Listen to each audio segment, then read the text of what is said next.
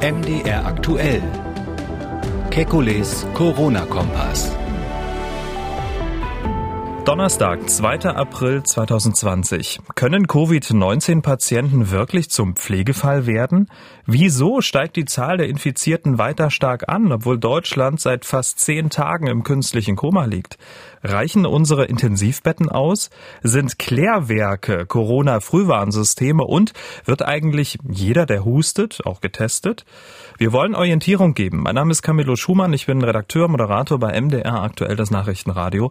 Und jeden Tag lassen wir die wichtigsten Entwicklungen rund ums Coronavirus einschätzen und wir beantworten Ihre Fragen. Das tun wir mit dem renommierten Virologen und Epidemiologen Alexander Kekulé. Ich grüße Herr Kekulé. Hallo, Herr Schumann.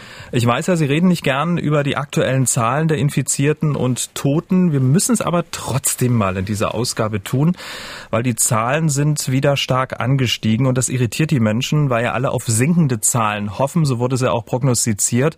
Laut Robert Koch Institut sind über 74.000 Menschen infiziert. Das ist ein Anstieg um mehr als 6.000 im Vergleich zum Vortag.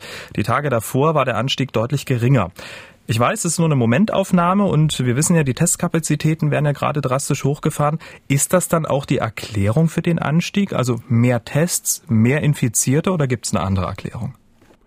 Ähm, es gibt natürlich erstens genau diese, äh, diese Erklärung, dass mehr Tests dann bedeutet, dass man mehr positive Fälle diagnostiziert. Das ist ganz normal und natürlich eigentlich eine gute Nachricht, weil je mehr, je größer die Zahl der Fälle ist im Verhältnis zu den Todesfällen und Schwererkrankten, desto harmloser wird die Krankheit dann sozusagen optisch von dem, was man sieht.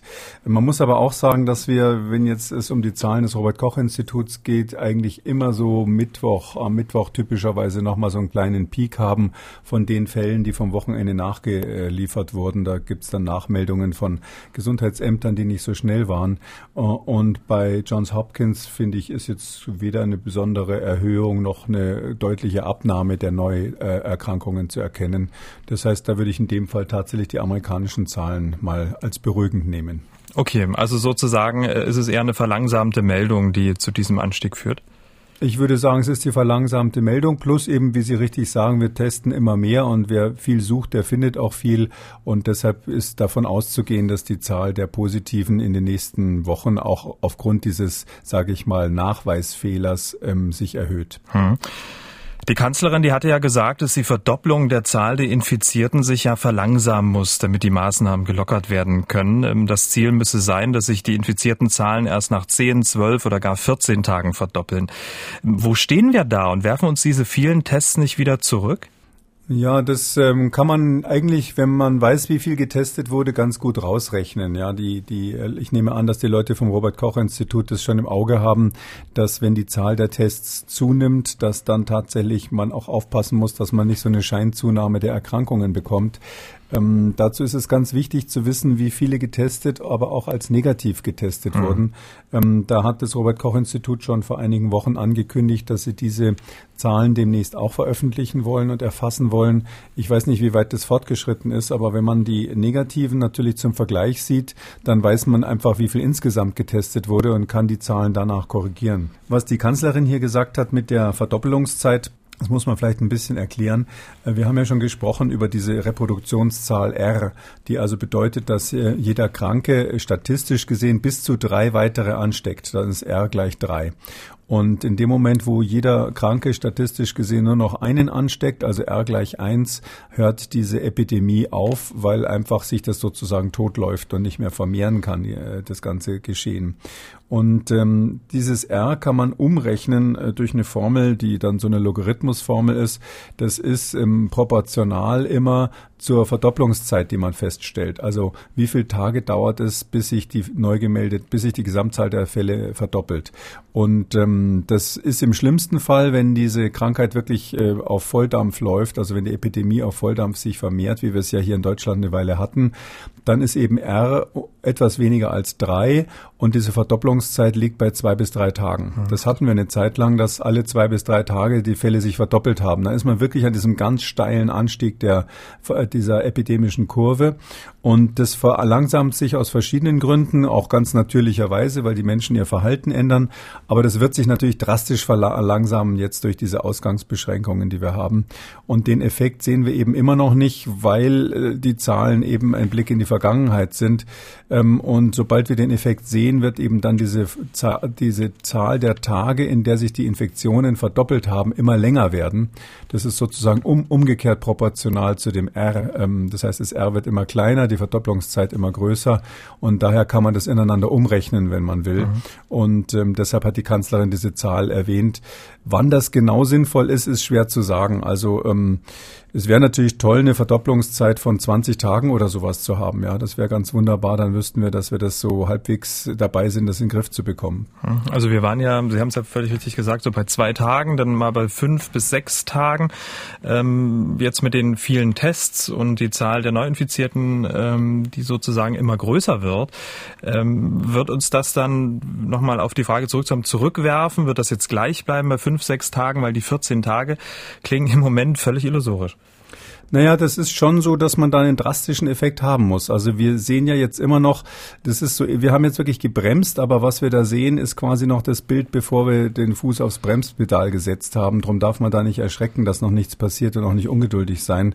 Ähm, man kann an dieser Verzögerung ehrlich gesagt sogar ein bisschen jetzt ablesen, wie lang das RKI eigentlich braucht, bis es seine Daten sauber erfasst hat, weil ähm, das ist dann ziemlich genau, wenn es jetzt die Delle gibt die nächsten Tage, dann können wir sagen, aha, so viel Reaktionszeit haben die also, weil wir ja ziemlich genau wissen, wann wir mit den Maßnahmen angefangen haben. Ein anderer, ein anderer Faktor, den man immer ein bisschen im Auge behalten muss, ist die Zahl der neu gemeldeten Fälle pro Tag. Ähm, das ist eigentlich ein ganz guter Hinweis, weil wir wissen, statistisch gesehen, wenn man mehr als, sage ich mal, 100 Initialfälle, 200 Initialfälle hat, irgendwo in der Größenordnung ist die Grenze, dann kann man ähm, diese e e Epidemie nicht mehr durch ähm, Quarantäne und Isolation und Nachver Nachverfolgung der Kontakte in den Griff bekommen. Und deshalb kann man so grob sagen, wir müssen unter 200 Initialfälle kommen. Das ist natürlich jetzt eine sehr grobe Schätzung, aber in der Größenordnung muss es wirklich landen. Unter 200 Fälle pro Tag ist etwas, was unser Gesundheitssystem meines Erachtens noch managen kann. Solange wir bei 4000 sind oder ähnlichen hohen Zahlen, ist das illusorisch. Das heißt, in diesem Bereich, wo wir jetzt äh, quasi die Zahlen sehen, wie gesagt, das ist ein Blick in die Vergangenheit, mhm. ähm, wäre es völlig illusorisch, alles einzufangen durch Nachverfolgungen. Und wir müssen wieder dahin zurückkommen, wo wir dieses Nachverfolgungsinstrument eben äh, erfolgreich benutzen können. Aber nichtsdestotrotz durch diese zeitliche Verschiebung Verschiebung ähm, bedeutet das ja auch, dass die ganzen Maßnahmen, die greifen, also 20. April stand ja so im Raum, dass sich das ja dann auch alles nach hinten ähm, verschiebt und die Menschen mit diesen Einschränkungen weiter leben müssen, nur in Anführungszeichen, weil Daten vielleicht äh, ja zu langsam übermittelt werden. Naja, das ähm, ein bisschen stimmt es, aber man muss natürlich sagen, äh, diese Verschiebung kommt zu, zustande durch die Inkubationszeit, die einfach naturgegeben bei fünf Tagen etwa liegt. Sie kommt zustande durch die ähm, Zeit, die es dauert, bis jemand dann zum Arzt geht. Sie kommt zustande die, durch die Zeit, die es dauert, bis der Arzt dann einen Befund hat. Und dann am Schluss tatsächlich ist noch der sogenannte Meldeverzug mit mhm. dran. Ähm, das heißt also, ähm, hier können die Behörden eigentlich nur für einen kleinen Teil der Verschiebung was. Andererseits muss man natürlich schon sagen, jetzt in dieser Phase wäre es natürlich sehr gut, wir hätten eine präzise Beobachtung der Lage so gut wie möglich. Ungefähr 350.000 Tests, Tendenz eher steigend, werden jetzt pro Woche gemacht. Und weil wir ja auch schon über Tests äh, gesprochen haben und ähm, dass auch je tiefer das Stäbchen in den Rachen geschoben wird, desto aussagekräftiger kann das Ergebnis sein, weil sich äh, ja tiefer im Rachen vermutlich auch mehr Viren befinden. Und wir hatten ja auch darüber gesprochen, dass es natürlich sehr unangenehm ist, der Brechreiz entsteht. Und unser Gespräch hat ein aufmerksamer Zahnarzt aus Berlin verfolgt, der das Problem in seiner Praxis auch auch jeden Tag hat, bei Abdrucken machen zum Beispiel. Und er hat folgenden Tipp auf unserem Anrufbeantworter hinterlassen, was man gegen diesen Brechreiz machen kann. Es gibt einen Akupunkturpunkt, und zwar genau über dem Kinn in der Sublabialfalte, den man reizen kann, auch zum Beispiel durch starke Massage für circa eine Minute. Dann ist der Brechreiz wie weggeblasen. Das hört sich gut an, oder? Sublabialfalte über dem Kinn, das ist quasi zwischen Unterlippe und Kinn, ist das dort? Äh, würde ich mal sagen, ja, da an der Stelle. Ich habe gerade schon versucht, bei mir diesen Punkt zu mhm. massieren. Ich auch. Ähm, ich hat jetzt nicht wirklich zur Beruhigung beigetragen, aber man müsste das ausprobieren. Es ist natürlich so, ähm, äh, das ist jetzt etwas für die Praxis, was glaube ich bisher noch nicht auf den Beipackzetteln dieser Tests draufsteht. Aber ich glaube, das wäre ja mal ein schöner Aufruf von hier aus zu sagen, dass das jeder ausprobiert und dann kriegen wir vielleicht eine Rückmeldung, ob es funktioniert oder nicht und äh, äh, äh, übernehmen das dann vielleicht in unsere Empfehlungen. Ich bin schon wesentlich entspannter, muss ich sagen. Ich, bin, ja, ich bräuchte noch ein Wattestäbchen. Ja, jetzt ne? müssen Sie sich den Finger in den Hals stecken. Ja, eben, ich wollte gerade sagen.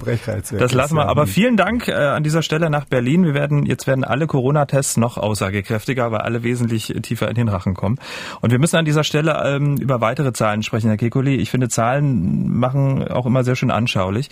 Die Intensivbetten wurden von 28.000 auf 40.000 erhöht, von denen rund die Hälfte frei sind, zwischen 15 und 20.000. Die Zahl der Beatmungsplätze ist auf 30.000 erhöht worden. Aktuell sind 2.000 Betten mit Covid-19-Patienten belegt.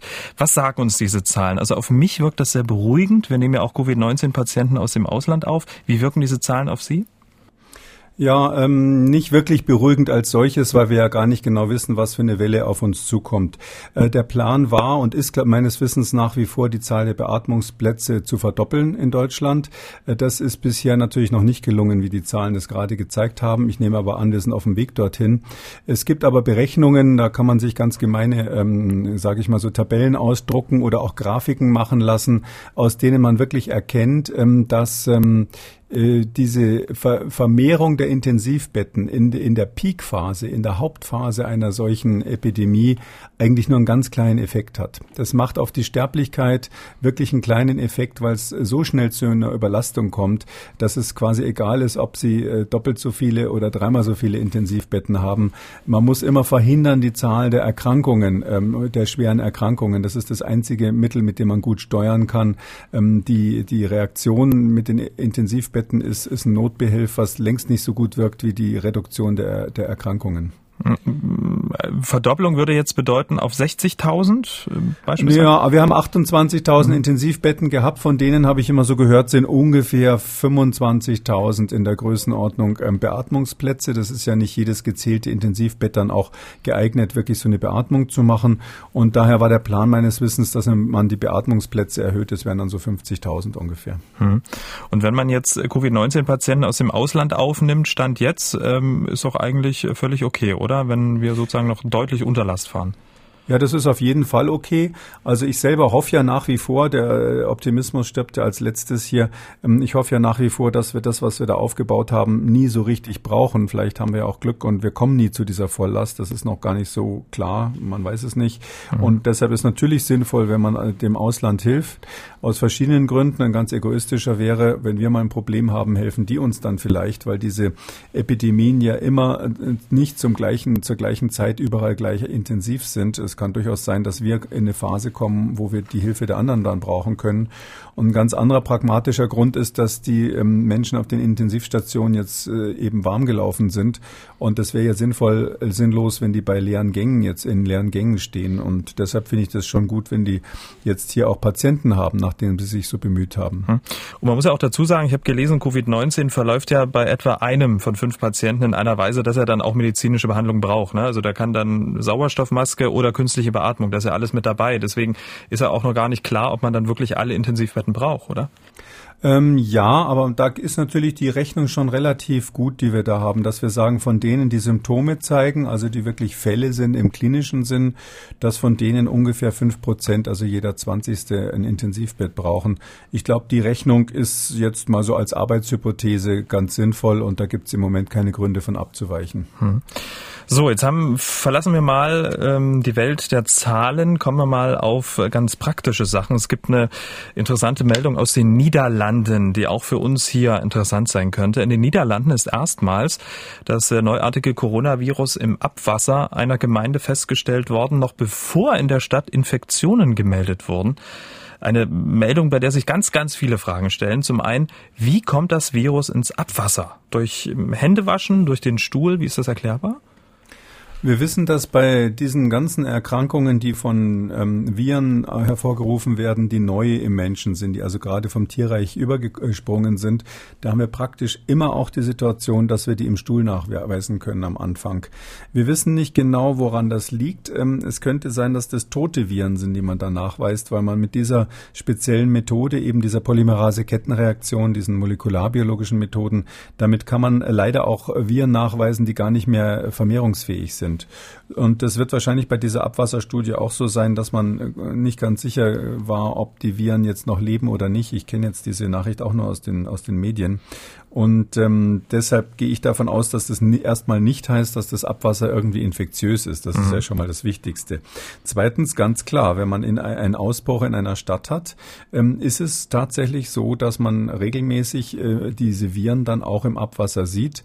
Das könnte durchaus ein Frühwarnsystem rein theoretisch sein. Ich glaube aber, wir brauchen es praktisch nicht, weil wenn wirklich da ein Ausbruch in der Stadt ist, dann werden die Kranken früher oder später auch zum Arzt gehen.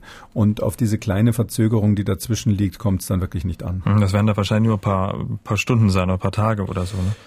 Das kommt darauf an, wie gründlich man mhm. im Abwasser nachguckt. Ähm, ich halte das für übertrieben, jetzt quasi so indirekt so etwas zu messen bei einer Erkrankung, die ja relativ deutlich sich durch die Krankheit selber ze zeigt. Wir nennen das den Manifestationsindex, also wie viel Prozent der Erkrankten wirklich dann auch äh, erkennbar krank werden. Und der Manifestationsindex ist hier jetzt nicht so niedrig, dass man im Abwasser suchen müsste, sondern das merkt man dann schon, wenn Covid-19 ausgebrochen ist.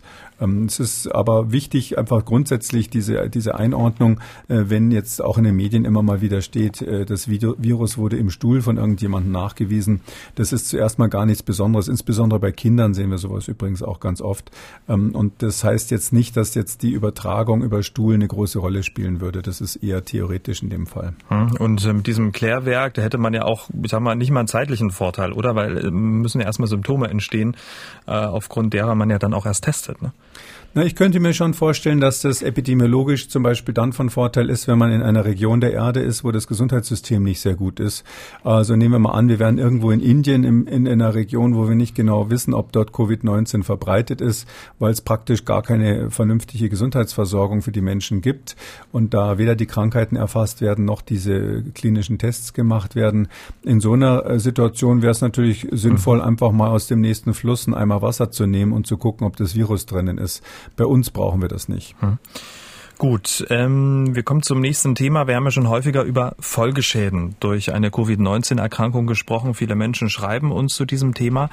Und in dieser Diskussion der Folgeschäden hat sich SPD-Gesundheitsexperte Karl Lauterbach zu Wort gemeldet. Er behauptet nämlich, viele von denen, die es überleben, werden bleibende Schäden behalten und erhebliche Behinderung erleiden. Auch junge Patienten könnten bleibende Lungenschäden und eine deutliche Einschränkung der Lebensqualität behalten. Bleibende Schäden seien nicht die Ausnahme, sondern kämen häufig vor. Viele Ältere, die es überstehen, werden danach ein Pflegefall sein. Die Muskulatur und die Hirnleistung werden abgebaut. Äh, Herr Kikuli, ein ziemlich düsteres Bild, das Herr Lauterbach da zeichnet. Wie gesichert sind diese Aussagen? Naja, ich weiß nicht genau, ob er sich wirklich da nur auf die Viruserkrankung bezieht. Also Covid-19 ist natürlich eine Lungenerkrankung. Das macht eine schwere virale Lungenentzündung, die man da sieht. Ähm, Im Computertomogramm, also diesem Röntgenbild, wo man so quasi scheibchenweise durchleuchtet wird, im Computertomogramm, da sieht man so ganz typische, wir nennen das Milchglasinfiltrate, weil das so ein bisschen aussieht wie so ein trübes Glas da in diesen, in diesen Bildern. Und diese Milchglasinfiltrate, die sind in der Lunge und die äh, verschwinden bei den allermeisten nach ein paar Wochen, manchmal aber auch erst nach Monaten. Und das ist jetzt tatsächlich beschrieben, dass sie in einem Teil der Fälle dann in Fibrosen übergehen. Also dass die Lunge dann ähm, bei besonders schwer verlaufenden äh, Covid-19-Erkrankungen äh, so langsam so leicht narbig wird. Das ist so ein ganz typischer Verlauf, den wir da kennen, dass das äh, nach der akuten Entzündung wird es erstmal so eine Weile, Weile so bisschen speckartig und dann wird es narbig und das narbige Lungengewebe, das, wenn es dann richtig vernarbt ist, das wird normalerweise nicht mehr so schnell wieder gesund. Ähm, wie viel Prozent das sind, wissen wir nicht. Also äh, Berichten zufolge aus China, da gibt es eine Studie, die sagt, dass solche Schäden nach einigen Wochen, also ich glaube, die haben das so zwei, drei Wochen später als sie untersucht, bei fast zehn Prozent der Schwerkranken vorhanden waren. Äh, da wissen wir aber immer noch nicht, was mit denen nach sechs Monaten ist. Und das muss man dann im Verhältnis stellen zu anderen Erkrankungen, also zum Beispiel einer schweren Influenza oder sowas, einer schweren Grippe. Da sehen wir natürlich ganz ähnliche Erscheinungen in der Lunge und da kriegt auch der eine oder andere dann äh, danach so eine Fibrose, so eine, so eine Vernarbung quasi von Lungengewebe. Und in den aller, allermeisten Fällen ähm, kuriert sich das gerade bei jüngeren Patienten hm. nach einer Weile von selber wieder. Das wäre jetzt also äh, ungewöhnlich, wenn das bleibt. Aber klar, hier sind natürlich Patienten beatmet worden. Zum Teil werden die ja auch länger beatmet. Also wir sehen jetzt, wo wir nicht mehr nur auf die chinesischen Daten angewiesen sind, sondern auch aus Italien zum Beispiel Berichte haben, sehen wir, dass Patienten wirklich zwei oder drei Wochen lang an der Beatmungsmaschine hängen zum Teil. Und allein das ist natürlich eine enorme Belastung für die Lunge. Das wäre fast ein Wunder, wenn sie da keinen äh, Schaden hätten, den man noch ein paar Wochen später feststellen kann.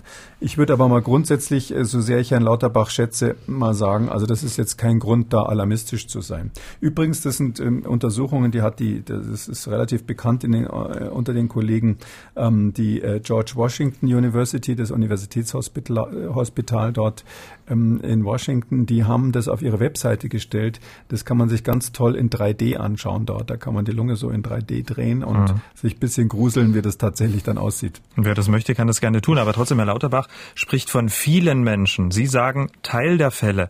Dann sagt er ähm, deutliche Einschränkungen auch der Lebensqualität, Pflegefall, Muskulatur, Hirnleistung. Äh, wie kommt er darauf? Sie haben ja sozusagen jetzt sozusagen die, die, die, die Probleme der Lunge, die Fibrosen beschrieben. Ich glaube, er, er bezieht es ähm, wahrscheinlich darauf, dass grundsätzlich natürlich, stellen Sie sich vor, jemand war zwei Wochen an der Beatmungsmaschine und vielleicht insgesamt äh, drei, vier Wochen auf der Intensivstation. Der ist natürlich hinterher, klar sind die Muskulatur abgebaut. Ja, der, die Leute können normalerweise gar nicht aus dem Bett wieder aufstehen von selber hinterher, sondern müssen nach und nach mit Physiotherapie und so wieder aufgebaut werden. Die müssen Atemtraining machen hinterher, damit die vernünftig dann auch selber ähm, die Lunge wieder befüllen können und ähnliches. Da gibt's also Standardprogramme, wie man die Leute nach so einer Behandlung wieder hinbekommt. Und klar ist das natürlich für jemanden, der alt ist, wenn er da wochenlang an der Maschine hängt, äh, sofern er es überlebt, natürlich hinterher äh, kein Spaziergang. Das dauert dann Monate, bis die sich wieder, wieder, wieder fit sind. Aber ich glaube, das darf man nicht verwechseln mit der Warnung vor so einem Virus. Also das eine ist eigentlich das, was wir häufig sehen, wenn wir Menschen halt lange auf der Intensivstation hatten, bis hin übrigens zu psychischen Veränderungen. Ja, also diese, diese Intensivstationen, da gibt's ganze Bücher drüber, was das für Folgen für die, für die Menschen selber hat, wenn man da so lange behandelt wurde. Mhm. Das alles ist aber Standard und hat jetzt nichts mit Covid-19 zu tun aus meiner Sicht. Mhm. Vielleicht ähm, ja, hat ja Lauterbach im Homeoffice sich überlegt, wie man die Menschen sozusagen noch mal ein bisschen sensibilisieren kann für diese schwierige Situation könnte man. Oder er hat die tollen, tollen Bilder von der George Washington genau, University in 3D. Die sind beeindruckend. Ja. Und Herr Lauterbach ähm, da sagt darüber hinaus, dass er sich auch nicht sicher sei, ähm, dass die Maßnahmen nach dem 20. April wieder gelockert werden können. Er, er, er, es könne sogar eine weitere Verschärfung der Einschränkungen geben. Ich stelle mir jetzt gerade vor, eine noch weitere Verschärfung. Also was soll man denn da noch verschärfen? Oder? Ja, natürlich, da ist alles Mögliche denkbar bis zum vollen Wuhan-Programm, wo die Leute ja gar nicht mehr aus der Wohnung durften. Ähm, man muss nur immer sagen, also ich bin der Optimist und ich glaube wirklich, dass wir ja jetzt eine relativ äh, konsequente Maßnahmen ergreifen. Viel mehr, viel mehr kann man ja gar nicht machen. Ähm, und wir müssen es ja immer mit unserer persönlichen Freiheit und der Geduld der Menschen auch ein bisschen ausbalancieren. Ich sehe das ganz ehrlich gesagt an der Stelle so ähnlich, äh, als wenn Sie einen Patienten haben, der einen Verkehrsunfall hatte. Das ist ja ein Standard, der kommt in die Nothilfe rein und hat natürlich dann äh, sich den Kopf irgendwo angehaut, wenn er angeschnallt war. Und natürlich können Sie ihm sagen, ja wissen Sie, es könnte jetzt sein, dass Sie eine Hirnblutung haben. Wenn Sie die hätten, dann wären Sie übermorgen auf der Intensivstation, dann würden wir Sie noch drei Wochen beatmen und dann wären Sie tot. Ja, aber die allermeisten haben eben nicht diese, diese, diesen Outcome. Und deshalb rede ich eigentlich sowohl bei Patienten als auch in dem Fall auch bei Menschen, die jetzt hier im, im Lockdown sind, nicht vom schlimmsten anzunehmenden Fall, sondern ich finde, man muss schon den realistischen Fall im Auge behalten und der ist, dass es sich deutlich bessern wird in den nächsten Wochen. Und dann werden wir mal sehen, welche Maßnahmen noch erforderlich sind. Genau. damit wären wir bei den Hörerfragen für diese Ausgabe. Frau Offermanns hat gemailt. Kann ich noch eine Atemschutzmaske FFP2 anziehen, die mindestens fünf Jahre alt ist? Ich habe die in der Waschmaschine bei 40 Grad mit Hygienespüler gewaschen. Also die Maske sieht noch gut aus, aber kann ich sie noch verwenden? Man kann so eine Maske tatsächlich noch viele Jahre lang benutzen, weil interessanterweise ist das, was eigentlich das Haltbarkeitsdatum bestimmt, die Elastizität des Gummibands. Das heißt also, das Gummiband ist der Grund, warum diese, diese Masken ein Haltbarkeitsdatum drauf haben, weil das irgendwann spröde wird und reißt. Die Maske selber kann man relativ lange verwenden, solange sie sauber war. Ich würde aber davon abraten, sie in die Waschmaschine zu stecken, weil das Gewebe doch relativ empfindlich ist und da macht man es im Zweifelsfall kaputt. Hm. Wir haben ja hm, schon häufiger darüber gesprochen, wenn der Lockdown langsam runtergefahren wird, dass dann unter anderem Schulen und Kitas wieder öffnen sollten.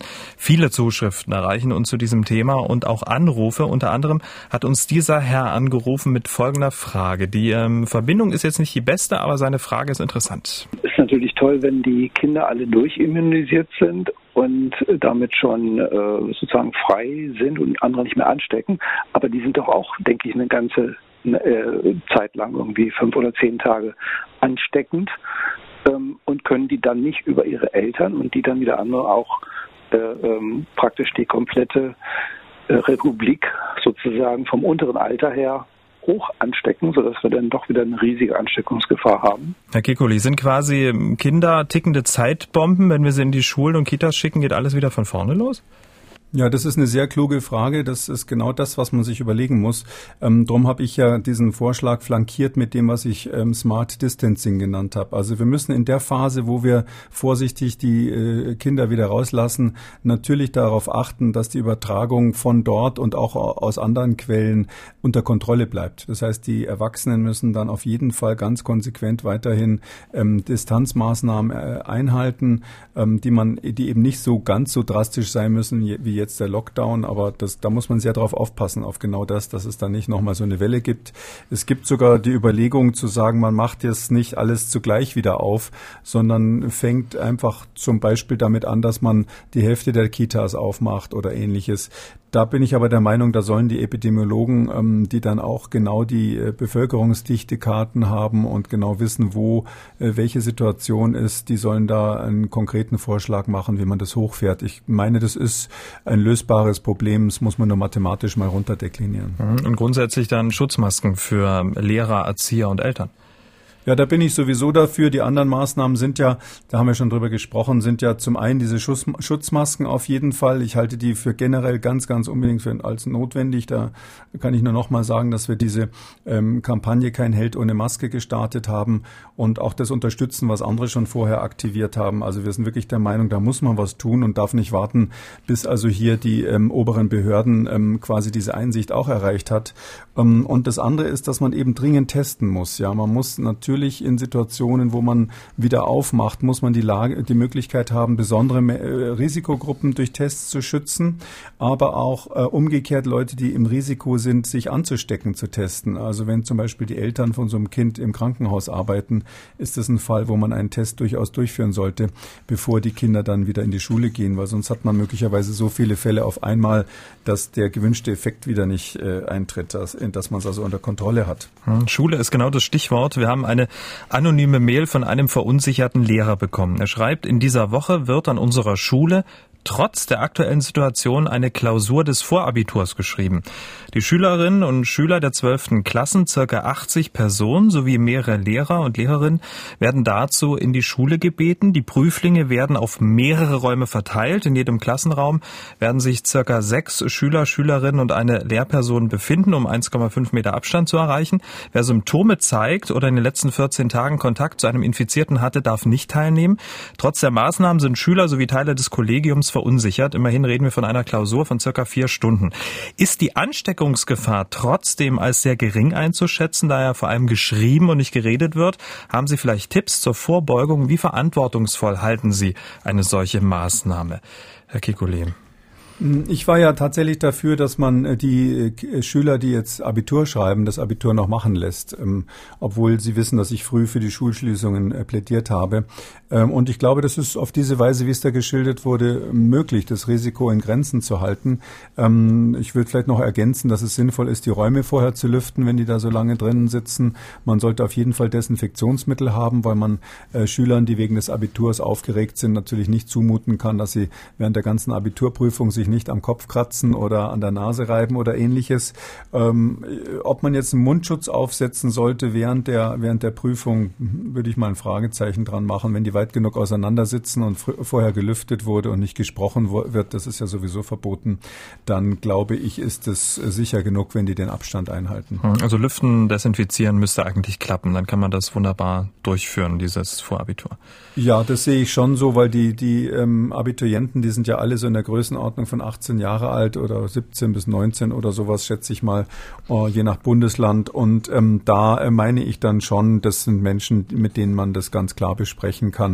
Was ich eher sehe, ist die Frage, wenn jemand dann wirklich unter Stress steht, weil er tatsächlich vielleicht wahnsinnige Angst hat, sich anzustecken, ob das nicht eine Auswirkung auf die Abiturleistung hat. Das ist dann das nächste, ob die dann hinterher das Abitur anfechten, weil sie sagen, ich war so unter Stress, ah.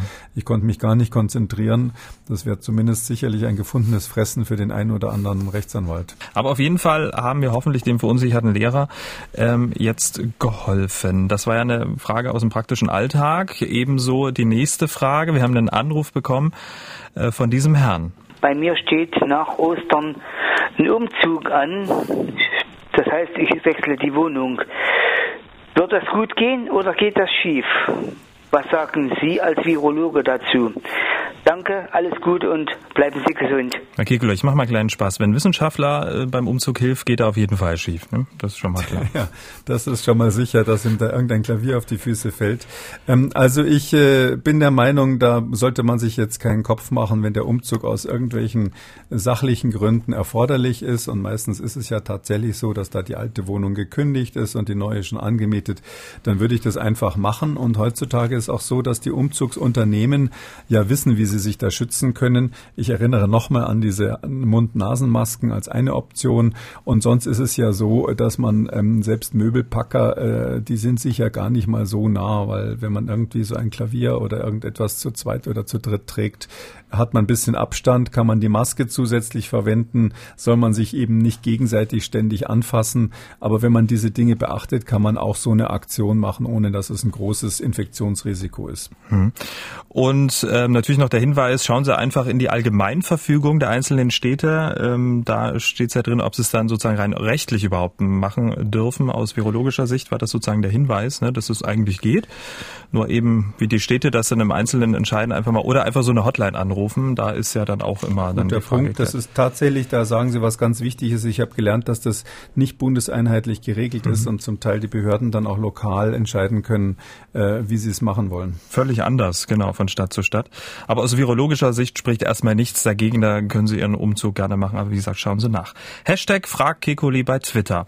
Wie konnte die gewaltige Grippewelle 2017-18 fast unbemerkt an uns vorbeigehen? Wie hat Professor Kekoli diesen Ausbruch in Erinnerung, speziell was die Kapazitäten in den Krankenhäusern betrifft? Bei 25.000 Toten gab es sicherlich eine viel höhere Anzahl an Intensivpatienten? Fragezeichen. Nein, die sind ja tatsächlich andere Tote. Das sind eben diese Exzessmortalität, die man da berechnet. Das geht so, dass man am Ende der Saison äh, so eine Bilanz macht, äh, wie viele Menschen mehr sind denn in diesen Monaten, wo das Grippevirus unterwegs war, an so Atemwegsinfektionen im weitesten Sinne gestorben. Da genügt es also, wenn man diese Infektion auch nur hatte und vielleicht zugleich am Herzinfarkt gestorben ist, dann würde das trotzdem in diese Exzessmortalität, diese Überschussmortalität hineinfließen. Ich habe das ganz gut in Erinnerung. Ähm, das war ja ähm, bekannt, dass das ein besonders aggressives Virus ist. Und ähm, das haben wir dann relativ schnell gemerkt in allen Krankenhäusern in Deutschland, dass also da mehr Menschen auf die Intensivstation mussten als sonst. Und es war natürlich in allen großen Kliniken äh, die große Aufregung, diese, diese Grippe, weil, weil tatsächlich auch Mitarbeiter krank wurden, weil man versucht hat, im Krankenhaus durch Schnelltests Tests irgendwie Kranke von Gesunden äh, zu trennen, was, was zum Teil funktioniert hat, zum Teil nicht so gut. Ähm, also das ist durchaus nicht an uns vorübergegangen im medizinischen Bereich. Und man muss ja auch dazu sagen, dass, äh, was Sie gerade eben mit ähm, Exzessmortalität besprochen haben, diese 25.000 Toten ist ja sozusagen eine, eine künstliche Zahl. Ne? Ja, das wird eben ganz anders berechnet als die Toten jetzt bei Covid-19, sondern ähm, da macht man es eben so, dass man äh, vergleicht quasi die, die Saison, wo das Virus zirkuliert, also wo das Influenza-Virus quasi in der Saison ist. Wir erklären dann irgendwann, jawohl, jetzt hat die Grippesaison begonnen und dann wird angefangen zu zählen während der ganzen Saison.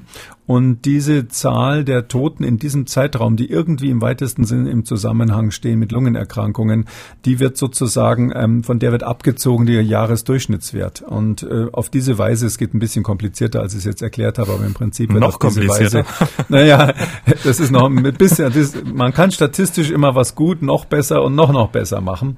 Und äh, das wird also inzwischen schon sehr, sehr raffiniert gemacht, um rauszukriegen, ähm, wie viele Menschen denn wahrscheinlich im Zusammenhang mit Atemwegsinfekten während der Grippesaison gestorben sind. Und die werden dann sozusagen, wie wir sagen, der Grippe zugeordnet. Das mhm. ist also die zugeordnete Sterblichkeit. Ähm, das würde eine ganz andere Zahl geben, wenn man sagen würde, wir zählen nur diejenigen, wo wir einen Test gemacht haben und der Test war positiv, so wie es bei Covid-19 jetzt der Fall ist. Frau Matzke hat gemailt. Immer wieder höre ich in meinem Bekanntenkreis von Menschen, die krank sind und nicht getestet werden. Einer hustet seit zwei Wochen, aber er wird nicht getestet. Wie kann das eigentlich sein? Ja, eigentlich kann das nicht sein, oder? Weil jeder, der ja Symptome hat, ähm, soll ja eigentlich getestet werden und darf auch getestet werden.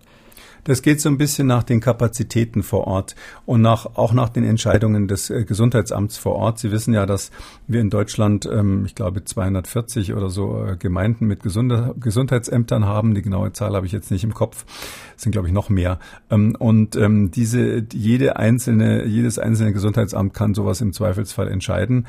Und ähm, es ist natürlich schon möglich zu sagen, Mensch, wenn jemand da ähm, hustet und sonst eigentlich topfit ist und vielleicht die Krankheit hat, vielleicht auch nicht, dann schreibe ich den einfach zwei Wochen krank, ähm, verordne dem die, die häusliche Isolation und ähm, dann sehen wir mal, ob es ihm besser oder schlechter geht im Laufe der Zeit.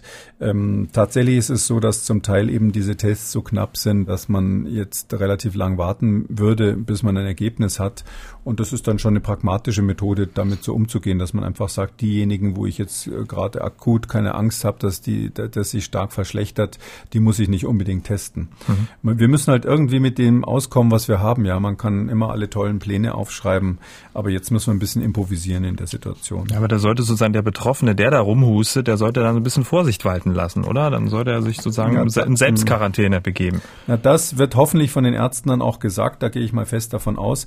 Also das ist ganz wichtig zurzeit ist, die, die Influenza-Saison ist ja äh, so gut wie zu Ende in Deutschland und wir haben auch nicht mehr so viele normale Erkältungskrankheiten. Es wird ja gerade wärmer. Also wer jetzt einen trockenen Husten hat und dazu Fieber möglicherweise oder sich insgesamt äh, besonders schlapp fühlt mit einem Husten, der sollte einfach im Zweifel davon ausgehen, dass er Covid-19 hat. Ich kann vielleicht noch was sagen zu dieser, zu diesem Husten. Also wenn man, ähm, es gibt ja Menschen, die morgens, wenn sie aufwachen, erstmal so ein Röcheln im Hals haben und äh, relativ feucht abhusten müssen, damit sie irgendwie frisch werden. Mhm. Ähm, und das, ähm, dieses, dieses leicht feuchte Husten am Morgen vor allem, das hat überhaupt nichts mit Covid-19 zu tun.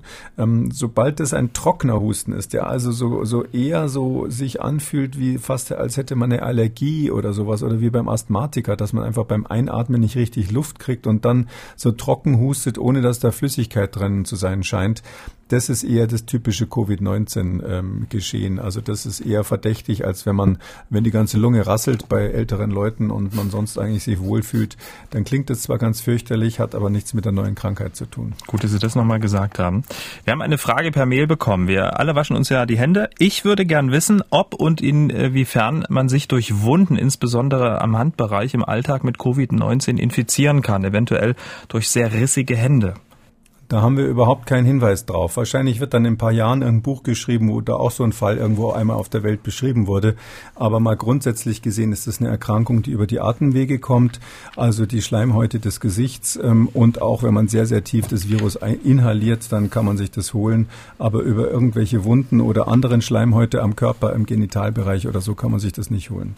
Wir sind am Ende wieder, Herr Kikuli, und wir müssen nur noch ein was klären. Wie immer, äh, einer jeden Folge will ich ja etwas Positives von Ihnen hören, was Lebensbejahendes in diesen angespannten Zeiten, etwas, was über ja, diese Zeit so ein bisschen hinwegtröstet. Haben Sie heute was für uns? Sie hatten ja oh, immer was bisher. Sie hängen das, Sie hängen das ja ganz schön hoch auf. Ich kann nur sagen, mich hat das gerade positiv beeindruckt, dass ich jetzt den vierten Tag in Folge leider Auto fahren musste, weil ich Termine hatte. Mhm. Und jedes Mal sagen die im Verkehrsfunk keine Verkehrsstörungen. Ich warte drauf, bis, bis dieser aktuelle Verkehrsfunk einfach abgeschafft wird. Das ist ja zurzeit quasi überflüssig. Oder haben Sie jeweils was von der Verkehrsstörung irgendwo gehört? Ich muss jetzt Wasser in den Wein gießen, ja, aber das sind dann die normalen äh, Unfälle auf der Autobahn, weil so. da, da, muss ich jetzt sozusagen eine, eine kurze eine, eine, persönliche Beobachtung beisteuern. Ganz am Anfang ähm, dieses Shutdowns hatte ich den äh, hatte ich das Gefühl, sind die Menschen vor allem auf der Autobahn entspannter gefahren und mittlerweile kippt die Stimmung so ein bisschen. Ich stelle fest, es sind weniger auf der Straße, aber die Zahl derer, die ordentlich äh, aufs Gas drücken, wird immer größer und auch aggressiver. Ist wie gesagt nur was mhm. ganz ähm, ganz persönlich. Dann werden wir das im Auge behalten. Das sollten wir auf jeden Fall. Herr Kikli, vielen Dank. Wir hören uns morgen wieder. Sehr gerne. Tschüss, Herr Schumann. Wer jetzt traurig ist, weil seine Frage nicht dabei war, kein Problem. Auf mdraktuell.de gibt's ein ausführliches Fragen- und Antworten-Spezial. Da tippen sich unsere Online-Kollegen jeden Tag für Sie die Finger wund. Jeden Tag kommen neue Fragen dazu. Schauen Sie mal vorbei. mdraktuell.de. Vielleicht klärt sich da einiges. Oder Sie rufen uns an 0800 322 00 0800 322 00 oder einfach Hashtag Frag Kekuli bei Twitter. MDR aktuell. Kekules Corona-Kompass.